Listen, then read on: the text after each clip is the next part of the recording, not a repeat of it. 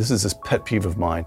We're not allowed to say that our side won the Cold War, it just ended. Well, let me point out one thing the United States is still here, and the Soviet Union went defunct. We won.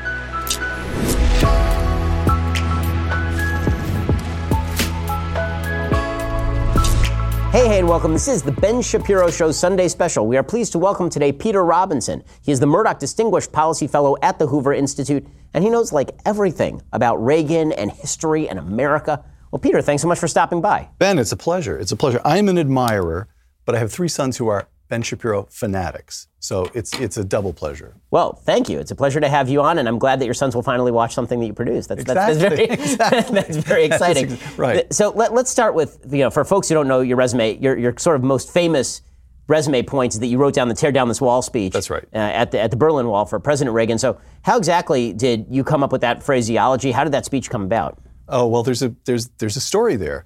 Um, 1987, spring of 1987. Uh, Berlin is celebrating some 800th anniversary. Gorbachev is going to visit, the Queen of England is going to visit, and the West German government, remember, it was West Germany and East Germany in those days, the West German government asked President Reagan to make a visit. I got assigned the speech and flew to Berlin before, oh, this would be six weeks or so before the president was to speak there, to do some research. I went to the wall, I went to the place where the president was going to be delivering the speech. It's all gone now. But the wall was there, the Reichstag, which was still pocked with shell uh, case, shell marks from the bombing this, at the final Battle of Berlin. And behind it, me was West Berlin, modern city, color, life, movement, recent model cars. And then you look over the wall, and there was almost no motion. Guards marching back and forth. It was as though the color had been leached out of it. Everything was gray, brown. The buildings even looked dilapidated.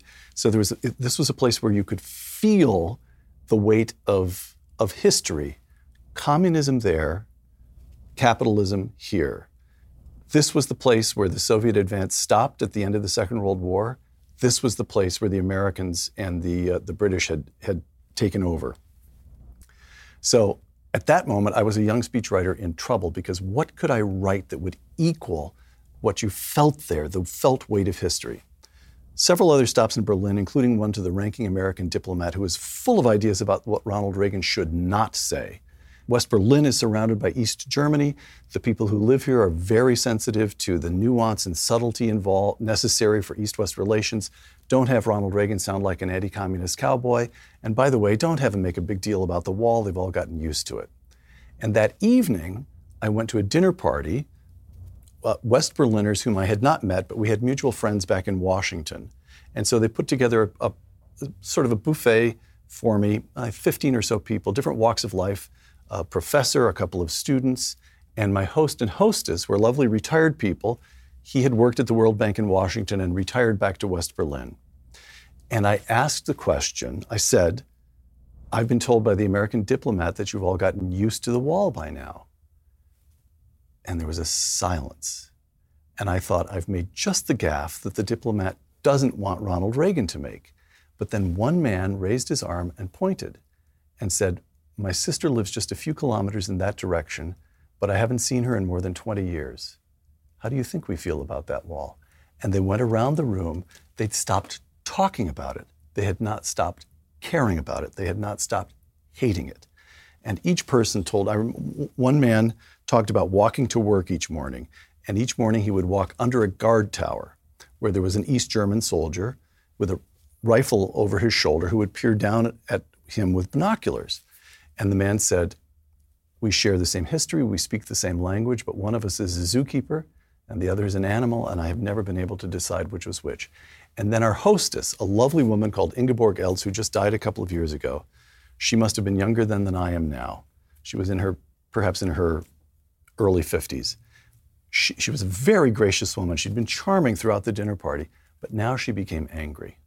And she said, if this man Gorbachev, she, she smacked her, made a ball of one fist and smacked it into the palm of her, of her other hand.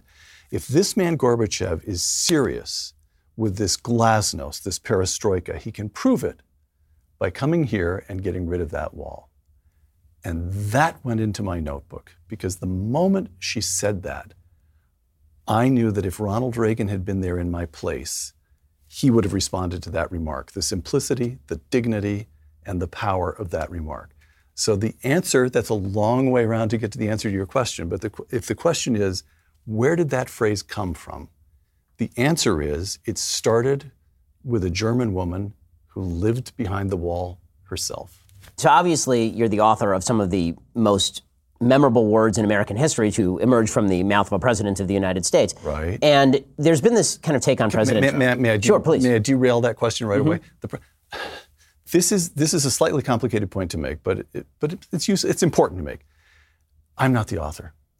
I wrote it, but all I was trying to do when I was in Berlin was listen as Ronald Reagan would have listened, respond as Ronald Reagan would have responded, and write a speech for him. Now, so I had worked for Vice President George H.W. Bush, a man whom I I liked very much, whom in all kinds of ways I revere. I would never have written that speech for him, nor would he ever have given it. We could come to this if you'd like to, but there was a big fight over the speech. The National Security Council, the State Department tried to squelch that line, tear down this wall. And Ronald Reagan alone insisted on delivering that speech as, as I had written it.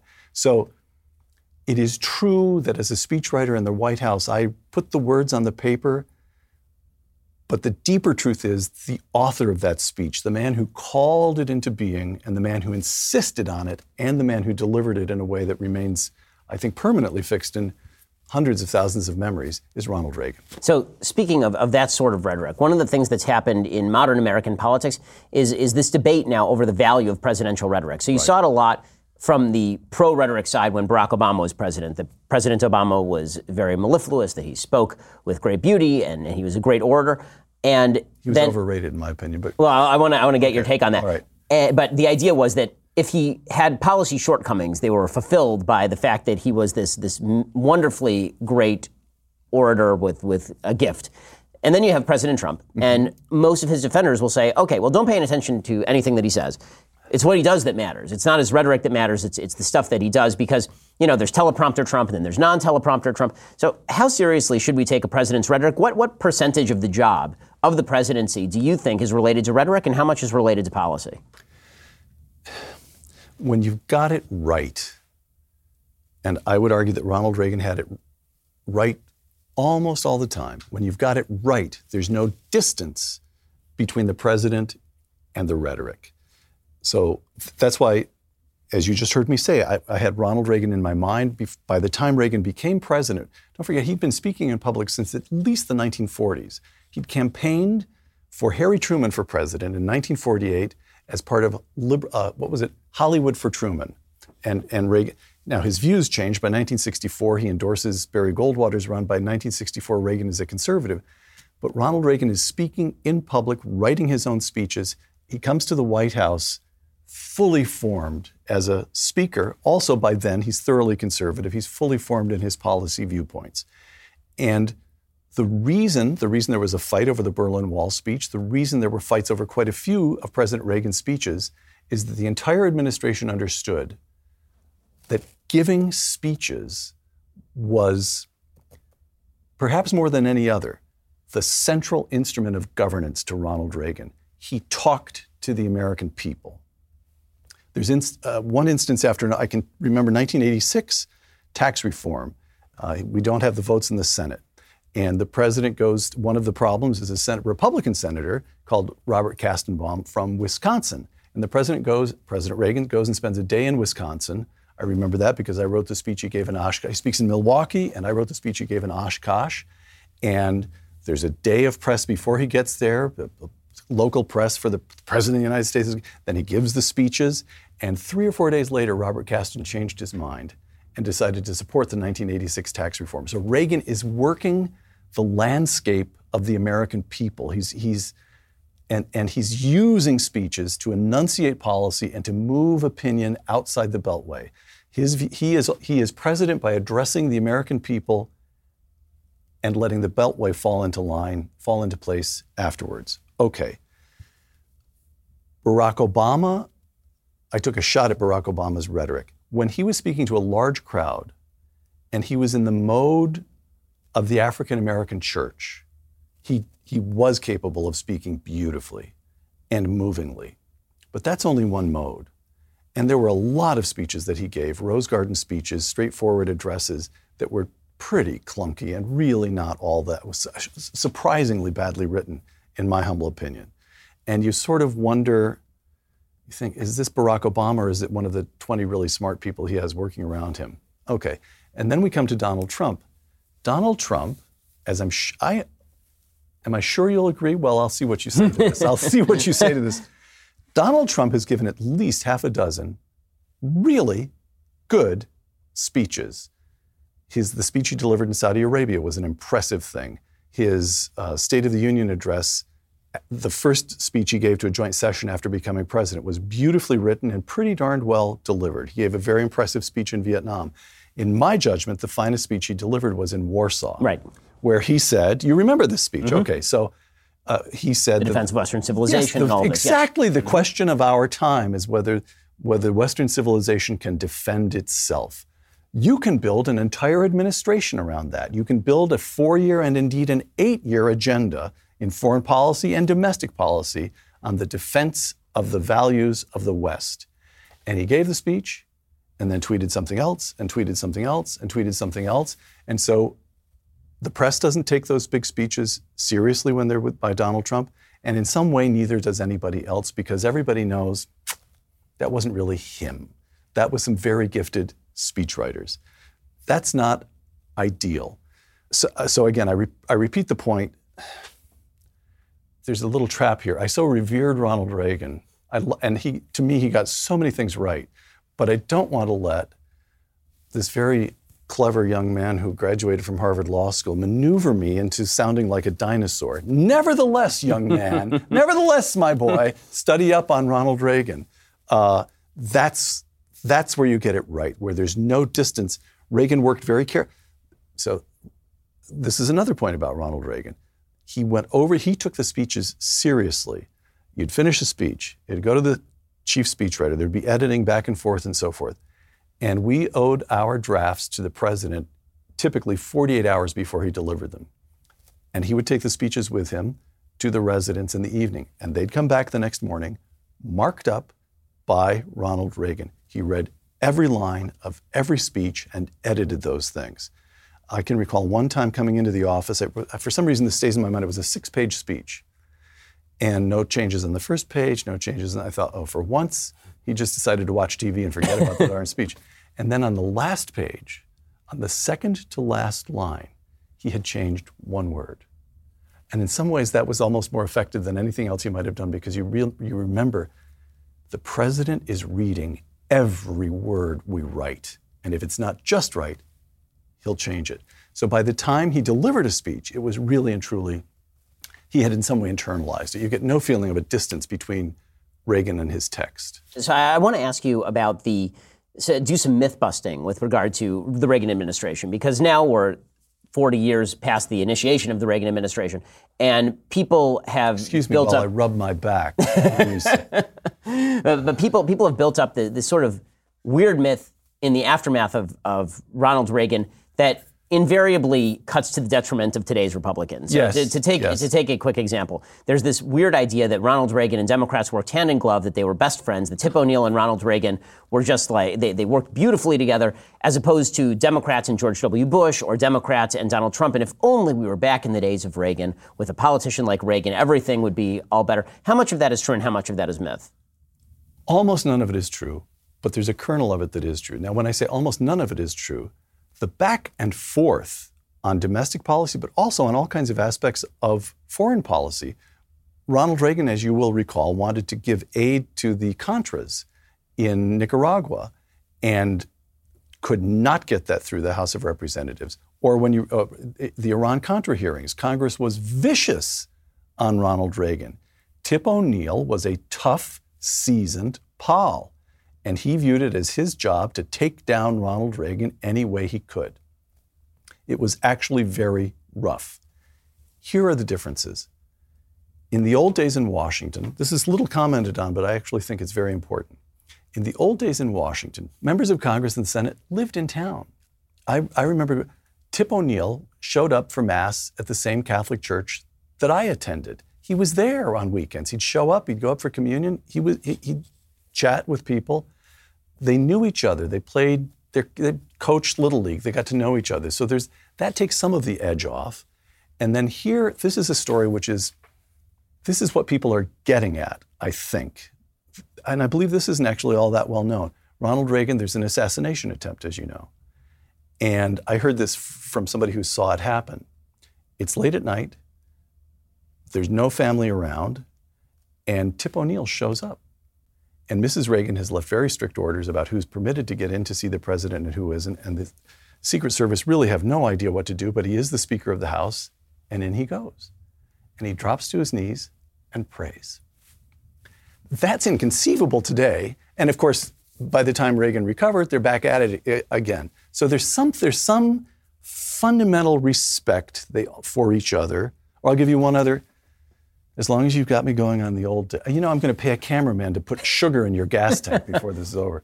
Uh, Bill Safire, columnist for the New York Times, great man, brilliant writer. He was a speechwriter for Richard Nixon, and he formed a club for all presidential speechwriters. And when I started attending the meetings of that club, there were people who had written for Harry Truman who would show up. And what was striking about it was from the Truman administration right through to George H.W. Bush's administration. It ended with Clinton, and it was really over by the time the Obama speechwriters started coming. But from Truman all the way through to George H.W. Bush, everybody understood that their president and their administration had, in one way or another, been engaged in the same project, and that was the defense of the Republic during the Cold War. The Cold War was serious, and we have may have, have had our differences, Carter to Ford and Carter to Reagan, and so, but everybody was engaged in the defense of the Republic, one overarching cause that united every administration for four and a half decades. That was still going on in the 1980s. And again, that tempered, that temp- it prevented them from becoming vicious with each other. In one fundamental sense, everybody was on the same side.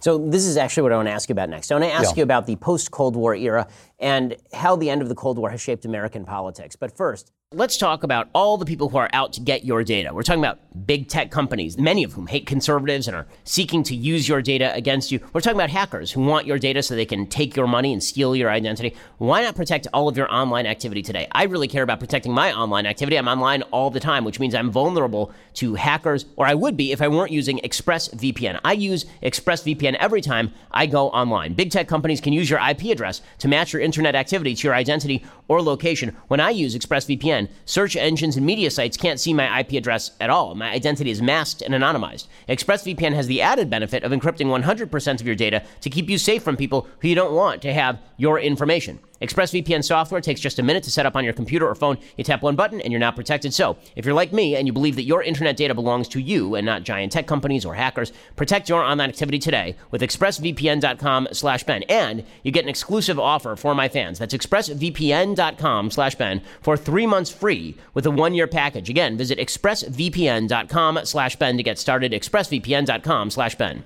As somebody who was five when the Berlin Wall speech was was spoken. Yeah, the the impression that was left in the aftermath of the fall of the Berlin Wall, the end of the communist regime in the USSR, is that it was the end of history, that now everybody was friends again. I mean, even if you watch Terminator 2, you have characters saying to each other, Why do the Russians have missiles pointed at us? We're, we're friends now. Right. And there's this great feeling that arises in America that basically it's all over. And it seems as though we've sort of turned our guns on each other as opposed to the existential threat that used to exist out there. Maybe that was temporarily lifted for a brief moment in time after mm-hmm. September 11th, but we're certainly back at it to an excessive degree right now. Do you think that Americans have enough in common now to actually hold each other, to, to, to see each other as non enemies in the absence of an existential threat like the Soviet Union? I do. I do believe so. I also believe we have to work at what we have in common. So I'm, I'm trying to say something, I'm trying to put this in a way that gives it some sort of edge or some sort of, some sort of interest because this is the kind of thing that you say on the radio every single day, and God bless you for saying it. But I didn't come here just to agree with you. on the other hand, I will. identity politics, the politics of, of dividing Americans, that's not only wrong, it's, it, that approach is, in my mind, that's, that comes close to a kind of wickedness. Because why is it? Think about this. Immigration is a problem, we have to address, blah, blah, blah, blah. All, all that is true. But why is it that a Mexican who just crosses that border within a few months finds himself or in a position to better the lot of his, not just his family, but his village back in Mexico. What is it about this country that permits remittances back to Mexico of almost $30 billion a year? Why is it that one of the first things that Chinese do, Chinese, the Chinese who, since 1979, when Deng Xiaoping had his opening to markets, and now there are lots of people in China who are rich, what do they do? They try to buy real estate right here in, in Southern California. They try to invest their money in this country. What, what, what is going And the answer, of course, is that the United States of America is a miracle. and it needs to be cherished and sustained and nurtured in every way we can. People who come here, I'm trying to think back. Now, Ronald Reagan didn't live to see the kind of uncontrolled immigration that we have witnessed since he left office. And so he was fundamentally pretty relaxed about immigration. But what he always understood, what people of that generation always understood, was that people come here to become American. So the idea that it is in the interest of certain politicians, you and I, I'm sure, could go off and do a whole show on the problems with California, this spectacular state, so blessed in so many ways, so beautiful, so filled with enterprising and talented people. And the homeless. And yes, okay. The, the problem with California is the government of California, in whose interest it now is to colonize certain groups or communities of people when they come here for political purposes and try to trap them in a certain kind of mindset instead of permitting them to in- enter into the fullness of American life. That's just wrong. It is just wrong. So the answer is yes, I do believe we have enough in common. We have our ideals, we have American history.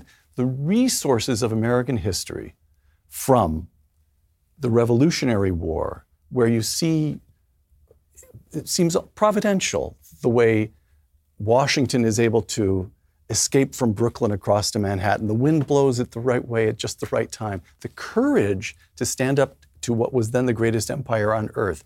The Civil War, Lincoln, this martyr in, in giving his life to hold the Union together and to abolish slavery.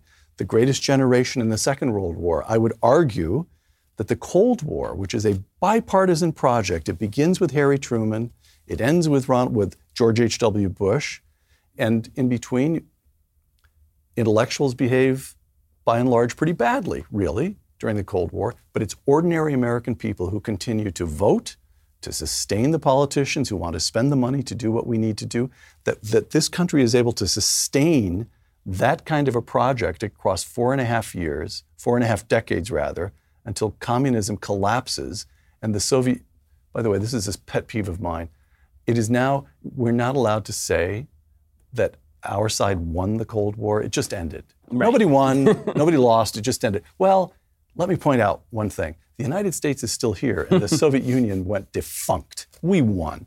So the resources of American history, the ideals that we have, the ability, the this is well, your book on Western the, the, the right side of history. The, the re- astonishing thing about the Western civilization is not that it's Western.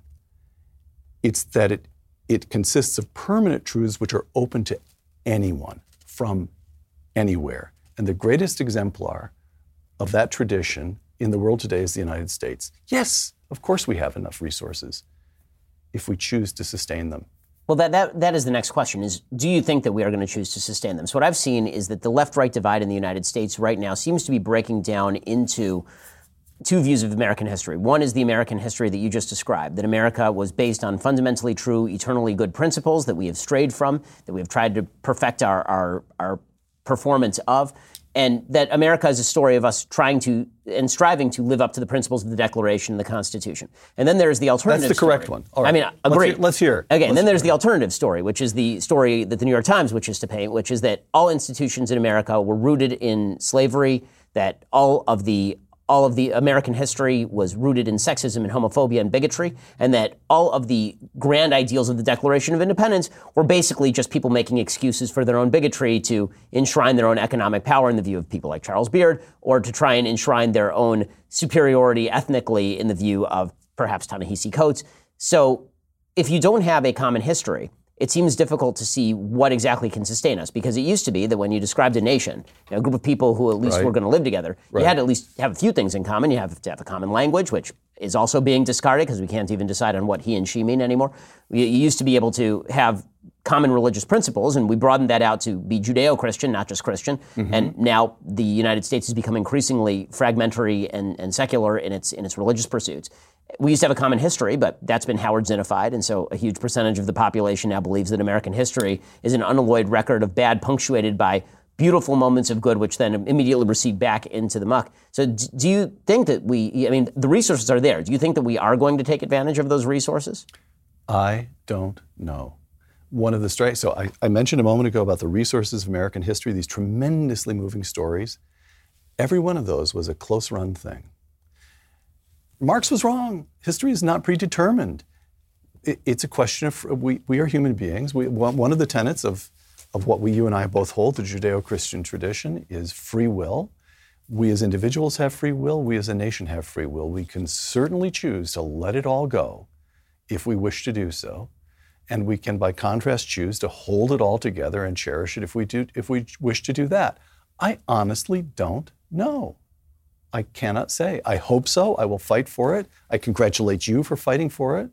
It's uh, actually I do congratulate you. There are easier ways for somebody who graduated from Harvard Law School to make money, Ben, than by waging war against. Ah, Doc Review didn't sound all that great. I mean, like, really paginations and all of that. But Okay, I- right. but let's let's So, so the answer is I don't know. That's that, which is in some ways a statement of the basic truth. Human will. We have free will. History is not predetermined. I don't know. Well, so so for conservatives and, and for uh, I say conservatives, not Republicans, because I really don't care about party affiliation as much as I do about the ideas that undergird some of that party affiliation.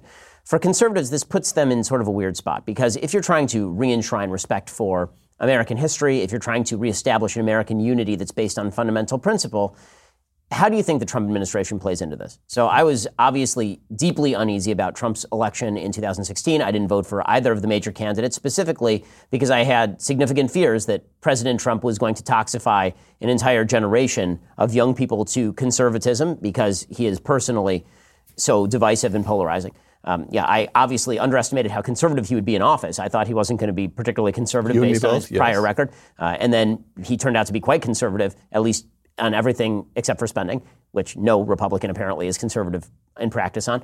But the the question of how we unify Americans around conservative principles, or really just around basic American history, that question is very much open from the right side of the aisle, given how polarizing Trump is. So, how exactly should conservatives deal with Trump? Is he an asset in this effort? Is he a detriment to the effort or an obstacle? Where do you think that, that so stands? Donald Trump will be gone in one year or five.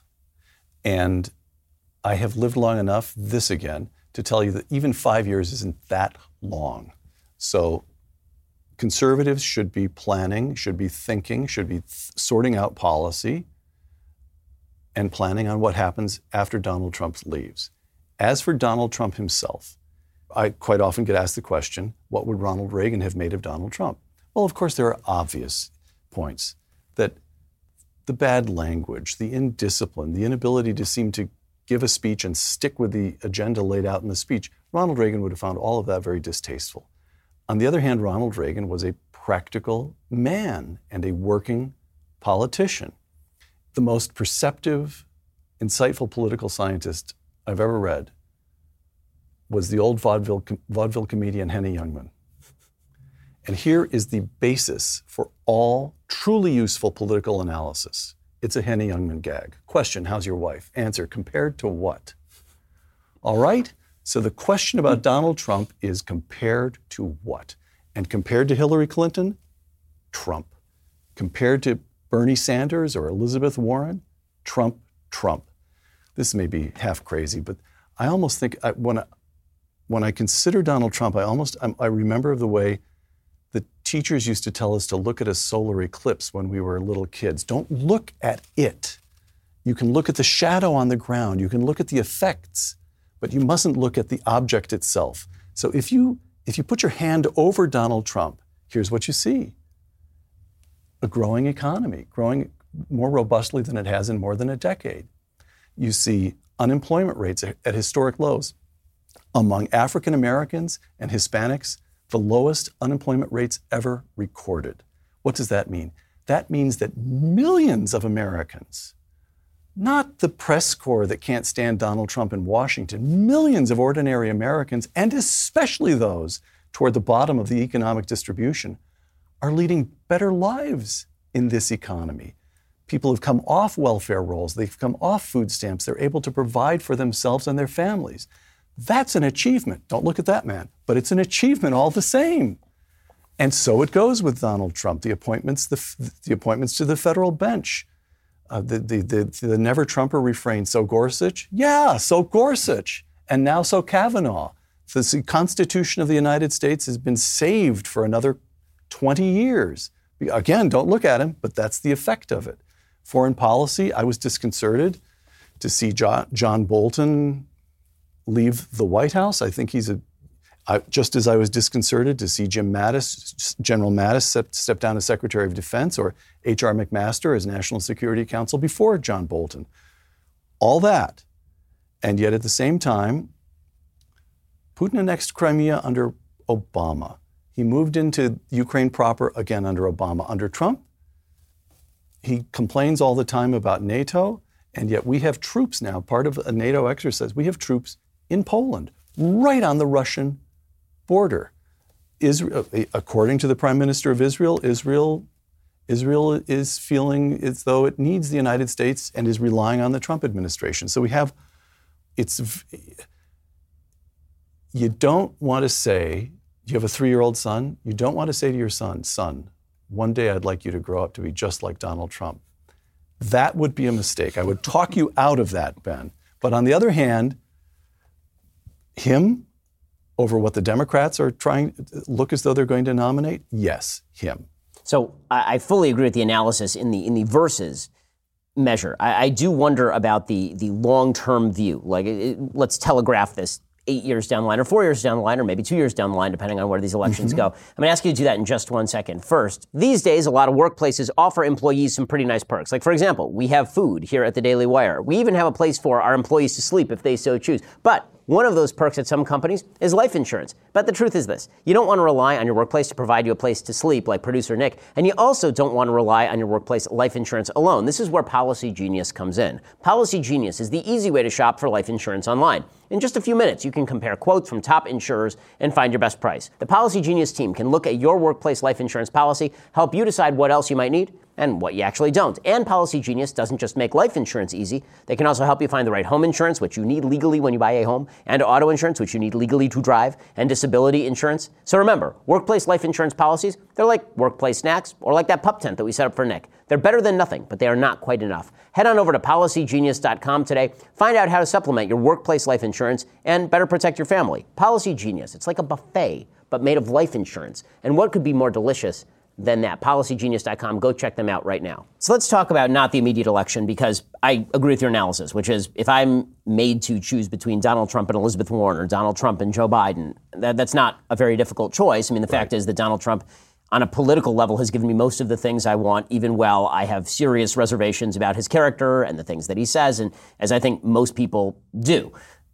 My, my concern is, as somebody who speaks to millennials and people who are younger than millennials, yes, yes, yes. is that is that Trump as a character that his the things that he says actually have a long-term impact on how people vote. What we're seeing from some of the polling data is that people are not living by the the supposed Churchill maxim that that you know you're liberal when you're 20 and you're conservative when you're 40. That that's not actually what's happening. The people are, are voting to the left and then they're largely staying to the left as they get older, and this is increasing with each generation. That that transition happened more with the greatest generation than it happened with the baby boomers a little bit less, and then it's happened with the millennials a lot less, and then it's happening with Gen Z, who can't even vote yet, most of them, but Gen Z, it's going to happen a lot. Is sort of the is sort of the prevailing sentiment. Right. So with that said, that puts conservatives in this bizarre position because on the one hand, you want Trump to win in 2020. And that's led a lot of people that I know, and I feel the pressure all the time, that never say a bad word about Trump, because if you say a bad word about oh, Trump. Oh, no, no, no. You have to tell the truth about him. Yes. Okay. and it, but the idea is that anything you say about Trump from one side is inherently damaging to him and may lead to the election of a Democrat. Something that I don't actually agree with. I think that you can critique a politician, and Trump has proved himself to be strong enough to take that. He's taken enormous amounts of abuse. Then there is the other side, which is the sort of Bill Kristol side, and I, I hesitate to mention names, but it's too late. No, It's no, been said. Bill- and and Bill and I have li- friends. I mean, I, I like Bill Kristol too, but but Bill's take seems to be that anything that is good for Trump is bad for conservatism because Trump himself is bad for conservatism. So any small victory for Trump is actually leading to the ascent of a destructive force within conservatism. So even if you like the judges, if you say you like the judges, then you are actually giving effect to a man who is carving the heart out of conservatism's future. I think is if I had to put a logic on, on Bill, I think that's probably what he's trying to say. What is the middle road in that debate? Where should how should conservatives treat Trump? Well, on the voters, if you want to scare me to death, I'll let you do it. But here's what I'm consoling myself with. And again, if you want to scare me to death, you just say, Peter, yet again, that's dated. But here's, here, here, here is also some electoral data. The cohort that most strongly supported Ronald Reagan was the youngest cohort. And that remained in effect for five, six, seven years after he left office, that young people tended to be Republican. Uh, Reagan begins to draw people into the Republican Party, and there's a golden moment. It didn't last long, it's only a moment, but there's a golden moment when the Republican Party achieved parity, roughly achieved parity within a percentage point or two with the Democratic Party, sometime around the presidency, as I recall, of George H.W. Bush. Then it all slid away. The point I'm trying to make is that political preferences are actually pretty malleable. Now, if you want to say to me that's changing and it's changing against the, the Republican side, you may be right. All I can say is that the Reagan era wasn't all that long ago in historical terms, and as recently as then, political preferences were malleable. Donald, it also seems to me, here's where Bill Kristol is right, for sure. There's nobody like Donald Trump. now, that means that when Donald Trump leaves the stage, whatever happens, it's going to seem a lot more normal than, than Donald Trump. So I just keep the argument, there's some merit to this. I have good friends, my friend Andy Ferguson, who's one of the most beautiful writers I know and one of the finest people I know. And he keeps saying this is, this is the Trump presidency is corrosive of American character. All I can say is that seems to me vague and uncertain, and you'd have to point out to me exactly how American character is being changed. Because here's what I can point out to you growing economy, people leading better lives, being able to care for themselves and their children. That's what I, the, the, Trump's accomplishments, they're the accomplishments of the country. You could argue, I think the correct conservative way of putting it, whenever we have economic growth in this country, it's because a president got the government out of, out of the way. You've really achieved something when you've even changed the mind of the other side. And now the tariffs, the way he's going about this trade war may be all wrong. There are very well versed economists whom I know who say it's just wrong. That may be. But everybody understands that we're up against something in China now, and even the Democrats would agree with that. Trump has put something on the American agenda of tr- first importance, and everybody has said across the political spectrum, yes, he's right about that. That matters to the future of the country. These are, these are tangible achievements. If you and I, if we could just dim the lights for a moment and then come back on and say to the, America, we've just figured out who's, who the next president. For sure, you and I could come up with somebody who'd give us the policies and have a better, more be easier to take, let's put it that way, than Donald Trump. We could do that. Would take us 30 seconds. That would take us one commercial break. That isn't the way the system works. So I just I. I, f- I, I, I feel the weight of the argument. I feel I the weight of the argument. I think there's just, a counter argument too to, to argue against myself, and that is that that is assuming Trump versus a, a stagnant status quo in the Democratic Party, meaning yeah. the Democratic Party doesn't go completely off the rails. And what we're watching right now is a Democratic Party that is embracing all of its own worst aspects, from the embrace of anti-Semites like Ilhan Omar to the embrace of radicals like Bernie Sanders. I mean, Bernie Sanders was a kook for virtually all of his political career. And now Bernie Sanders is the thought leader of the Democratic Party. And Elizabeth Warren, who used to be a fairly interesting thinker, at least early in the 2000s, has not only embraced, but is doubling down on all of Sandersism. She said the other day during that debate, that's the, the, the, the climate debate, that she would, if I understood this correctly, she would issue an executive order to eliminate fracking. Yes. Okay. First of all, what happened to the Constitution? That's not something you can eliminate by executive fiat. You just can't do that, Senator. Item one. Item two. In the last, what is it, decade or decade and a half, And i will get the statistic a little bit wrong, but your viewers will be able to look it up on Google and they'll see the point I'm trying to make. The United States has reduced its greenhouse gas emissions by as much as all of Europe combined. Europe, which has a larger population and a somewhat bigger economy. And how have we done that? By using natural gas. And how have we driven down the prices of natural gas to such a level that it's displacing coal? By fracking. That crazed person has said, I'm going to eliminate fracking, which is precisely what has enabled us to, to lower greenhouse gas emissions. So you're quite right. The Democratic Party is not status quo. They're going, this is, I don't know, it's what is it like? It's like, it's almost like watching that wonderful movie, One Flew Over the Cuckoo's Nest. These candidates are getting crazier in real time. It is, it is astonishing. She also said that she would ban nuclear power. So basically, the, the two best versions of power on planet Earth for reducing carbon emissions are apparently out the window. And I suppose she'll be creating wind farms with a wealth tax or something. It is astonishing to watch as the Democratic Party moves in this direction. It's, it's one of the reasons why I, I, I think that, you know, to turn to the other side, their view of the future is untenable. I think that, oh. that people are going to get quickly very tired of the woke scolding and the and the insane changing lines of the left. I mean, you, you find yourself literally on a day to day level feeling like Indiana Jones in the Last Crusade, trying to step letter to letter to avoid dropping off into the middle of nothingness because the lines are shifting. Like every single day, the right. lines are shifting, and you're seeing Democrats themselves who are getting caught up in these shifting lines and having to apologize because the line shifted yesterday and they, they went to sleep. Joe Biden, here's the way Joe Biden could win, in my opinion. Here's the way Joe Biden could seize the nomination and frankly sweep all the way to the White House and defeat Donald Trump. And here's how Joe Biden could win. Joe Biden could say, I grew up, I, Joe Biden, grew up in Scranton, Pennsylvania. In, and to me, the Democratic Party, when I think of the Democratic Party, I think of Scranton, where there were coal miners.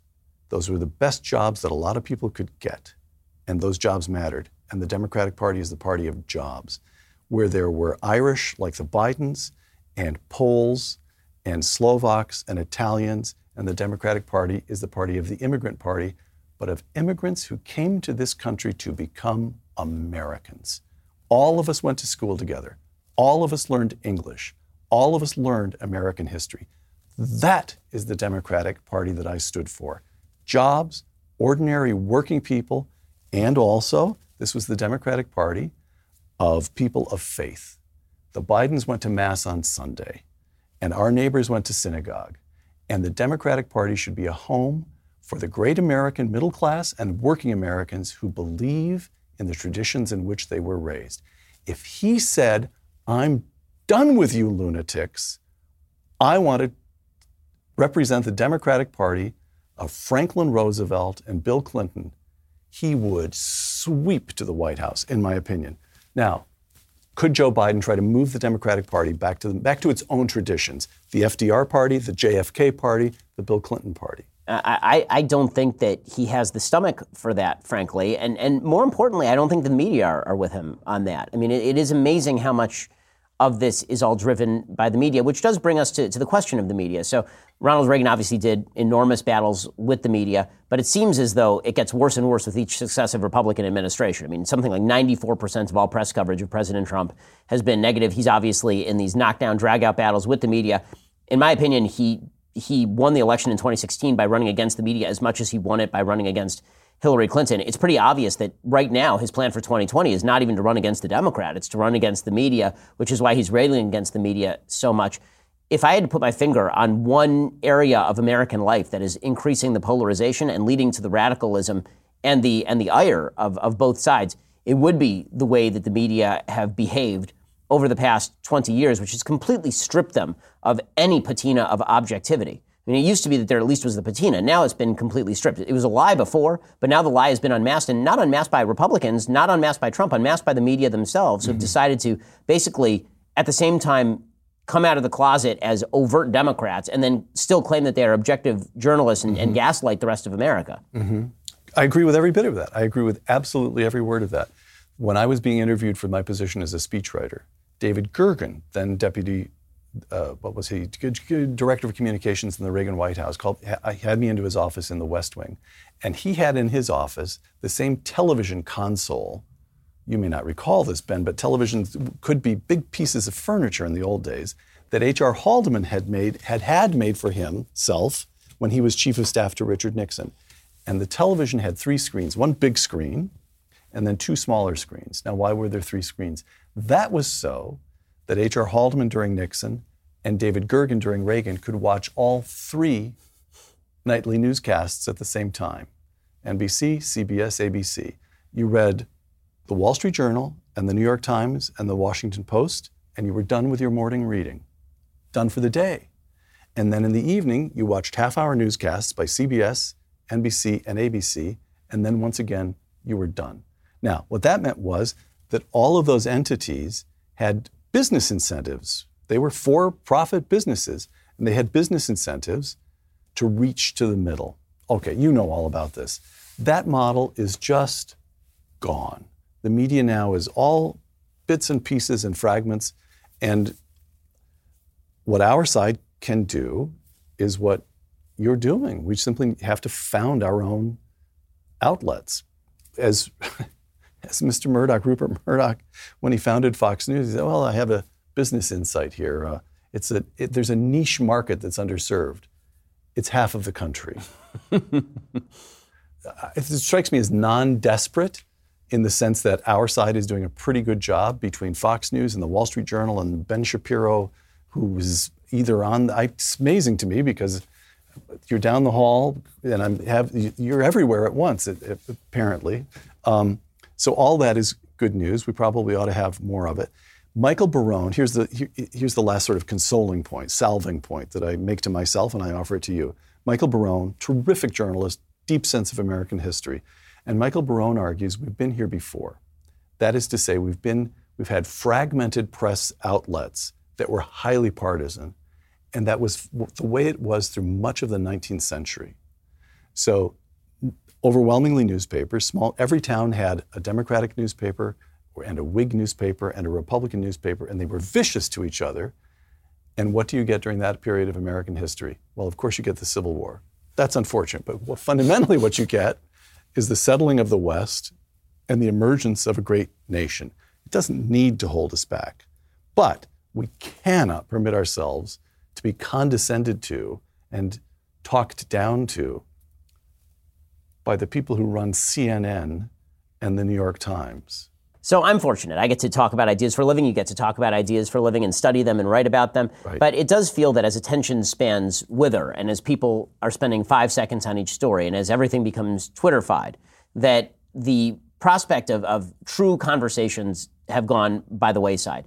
And I see this mostly in the area of solutions. So people spend an awful lot of time online talking about problems and then shouting at each other they don't properly recognize the problem. So to take a, an example that just comes to mind, on the left, they, they never talk about actual practical solutions to climate change it's all sloganeering about getting rid of fossil fuels, which is not right. going to happen, or coming up with some vast global agreement with China and India, which is never going to happen, and then yelling at people that they are climate deniers if they say that those solutions are not actually going to work. And this seems to be working for a, a certain number of Americans. On the same page, you sort of see on the right side of the aisle that objections on a variety of issues are more knee jerk than idea based, at least for the folks on Twitter. That, it's Twitter, as I've put it, is a place for dunking and being dunked upon. But it seems that increasingly politics is a place for dunking and being dunked upon, that solutions are secondary to problems. Do you think that we are going to see a reversion to debates over ideas, or do you think that this is sort of the new normal and driven by social media? So I, I said at the top of this program,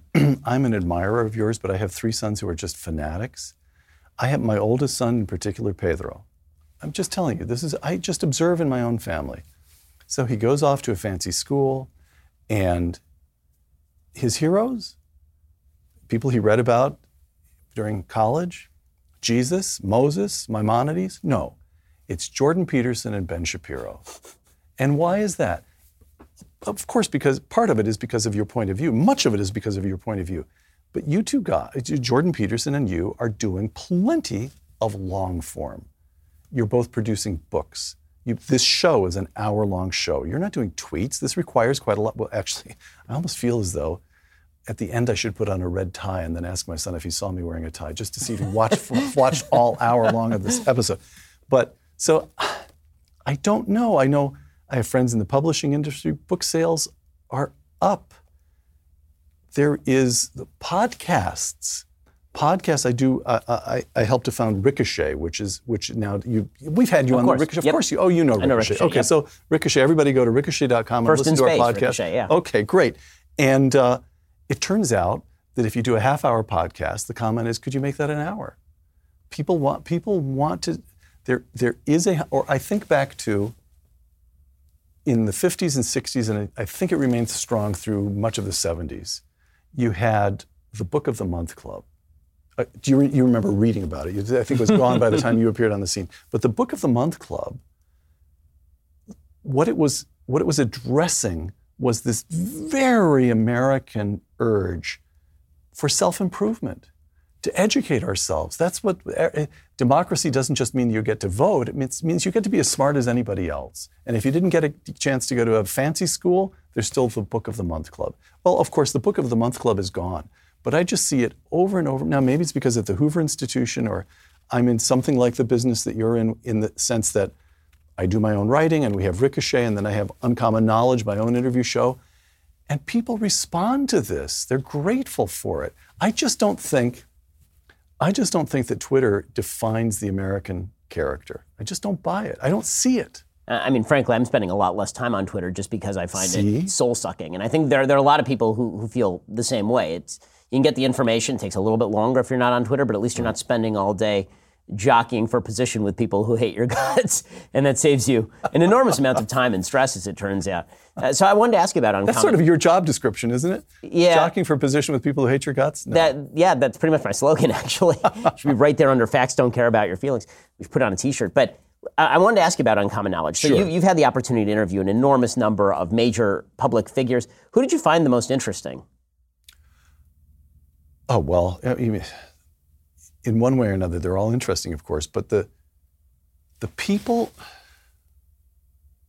Christopher Hitchens, Christopher and I disagreed on almost everything. Well, actually, Christopher, there was Christopher's kind of a layer cake on on his literary criticism. He'd read everything in English literature, and he could he was his literary judgments were always flawless, in my opinion.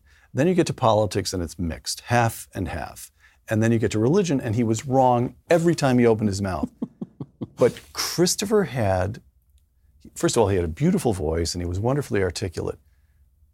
But he had integrity. He was the kind of sparring partner you wanted because he was an on. Christopher Hitchens was an honest man. He would tell you straightforwardly what his own conclusions were and how he reached them. So there's Christopher. Tom Sowell.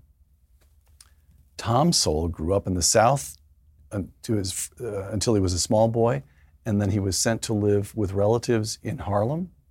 And he went, and he turned out to be a very intelligent, very bright boy who went to um, Howard University in Washington, Harvard University, I believe Columbia and the University of Chicago. I may have got, but he holds degrees for sure from Harvard, and then he has a master's and a doctorate in economics.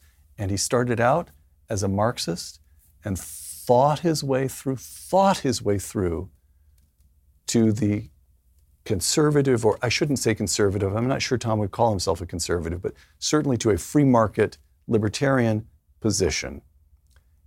And for an African American to stand up to the pressures that he's under is just it's he's uh, in, he's funny and brilliant and tough and resilient. And ideas matter so much that if he thinks the conclusion is correct he will follow it whatever the price. I guess what i'm saying is that there's a man who's been willing to pay a price. That's tremendously impressive. Milton friedman. Milton friedman whom i interviewed what, three or four times. Milton Friedman has been gone now. He died deep in his 90s at, in 2006, if I recall correctly. But he was, in many ways, the most important economist, or certainly one of the two or three most important economists of the entire 20th century. And we were, I was doing an interview with him. This actually, this stays in my mind as one of the one moment that just went through me. And I asked a question, and he responded. And I said, Well, wait a minute, Milton you're not making an economic argument, you're making a moral argument. And he looked at me and said, Of course I'm making a moral argument. Is there any other kind of argument that matters? Oh, you get it. Economics wasn't a game for him. You, you, you, you worked your economic analysis because it was human lives that were at stake. This was serious business. Fantastic fantastic, this brilliant man who was technically so gifted, technically at the top of his field. When it came down to it, all the arguments were moral. Fantastic. So I want to ask about the state of higher education a little bit. So you're obviously at the Hoover Institution, and uh, you've been around higher education for, for quite a while. Do you think that higher education can be saved? Because it seems as though it has fallen into disrepair, except for a few key sort of institutions across the country that the, the gender studies theory of the, of the moment and the, the attempt to pander to the woke brigade has corrupted a lot of the heart of, of higher education. Do you think that that's a savable commodity? First of all, let's draw a sharp distinction between the STEM stuff, which is doing just fine. If you and I also I, I do have the feeling some STEM between STEM and humanities, and I have the feeling this is very disconcerting, but I have the feeling that in some places, bright kids are flocking to the sciences and avoiding the humanities. And where did we see that happen before? In the old Soviet Union. It's the sciences that were uncorruptible then and that remain incorruptible, uncorruptible today. So the STEM, the sciences are doing just fine. The major American research universities are without peer anywhere else in the world, or as far as I can tell, anywhere else in history. So that leads us to the humanities. And I don't know quite, I, am so, I'm, in a way, I'm too close to it because I work at Stanford University, and then I actually, I was a trustee at Dartmouth College, my alma mater, and my four oldest children have all attended Dartmouth College. And so there's political correctness everywhere, and great institutions can only hire the talent that's coming up through the system, and the talent that comes up through the system, if you're in classics or English or history. It seems as though there's a kind of political correctness, and yet at Stanford you have the kids who are working on the Stanford Review, and many of them are in the humanities. And at Dartmouth, you've got the Dartmouth Review, that's where the reviews were, were started. You've got a program at Dartmouth called the Political Economy Project, which is a place where specifically devoted, actually, this is an interesting thing to me. This will take a moment or two to, more to explain when I went to college in economics, it was taught as a conflict of great ideas. Political science, or government as we called it at Dartmouth, you began by studying political philosophy. You'd read John Locke, you'd read Aristotle. The ideas have tended to be squeezed out of the disciplines in favor of quantitative techniques. So, what you get in economics, even introductory economics these days, you're taught how to run regression analyses. You're not and you can graduate four years at a very fancy institution and have no clue what all of this communism versus capitalism stuff was about. Milton Friedman versus John Maynard Keynes, Adam Smith versus Karl Marx. What was that all about? So, the, so several professors at Dartmouth have established a program for examining the great ideas democracy versus other forms of government, capitalism versus central planning. So there are so many, there's a kind of bubbling up of a sort of self awareness that we may have lost the thread here. Let's, let a, let's establish a program here. Let's establish a program there that I, it's, it's impossible for me to I, I, my friend Peter Thiel, as much he just thinks I'm naive, and you may think I'm naive as well. I don't know, but it's impossible for me to to just wish wish the humanities out of existence in American universities. I see too many new shoots coming up, growing up. So, in one second, I want to ask you to assess the health of the the Reagan three-legged stool of, of politics, because we've seen all these debates inside the conservative movement about are, is that still the model for the conservative movement going forward? If you want to hear Peter Robinson's answer, you have to be a Daily Wire subscriber. To subscribe, head on over to dailywire.com, click subscribe. You can hear the end of our conversation over there. Well, Peter, thank you so much for stopping by. This has really been a pleasure, and I really appreciate your time. Good to see My you. My pleasure. My pleasure.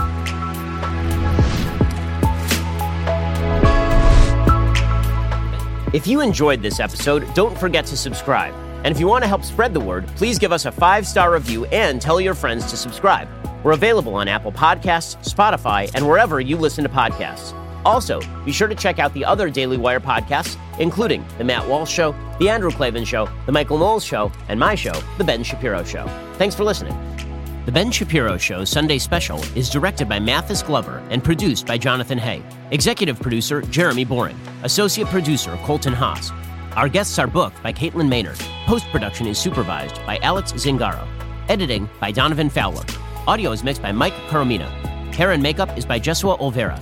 Title graphics by Cynthia Angulo. The Ben Shapiro Show Sunday Special is a Daily Wire production.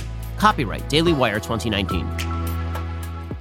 We'll get to more on this in just one second first. Pure Talk believes in American values, and that free should mean, you know, like free. So when you switch to Pure Talk today, you'll get a free Samsung 5G smartphone. There's no four line requirement, no activation fee, just a free Samsung that's built to last with a rugged screen, quick charging battery, and top tier data security. Qualifying plans start at just 35 bucks a month for unlimited talk, text, 15 gigs of data, and a mobile hotspot. Pure Talk gives you phenomenal coverage on America's most dependable 5G network.